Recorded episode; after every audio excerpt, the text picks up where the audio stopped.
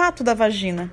No século XIX, meninas que aprendiam a desenvolver a capacidade de atingir o orgasmo por meio da masturbação eram consideradas casos médicos, eram tratadas ou corrigidas com a amputação e a cauterização do clitóris, ou com cintos de castidade em miniatura, que costuravam os lábios vaginais para uni-los e tornar o clitóris inacessível, e até com castração ou remoção cirúrgica dos ovários.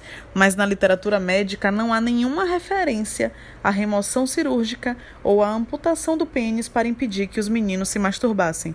Nos Estados Unidos, a última clitorectomia para curar a masturbação de que se tem registro foi realizada em 1948, numa menina de 5 anos.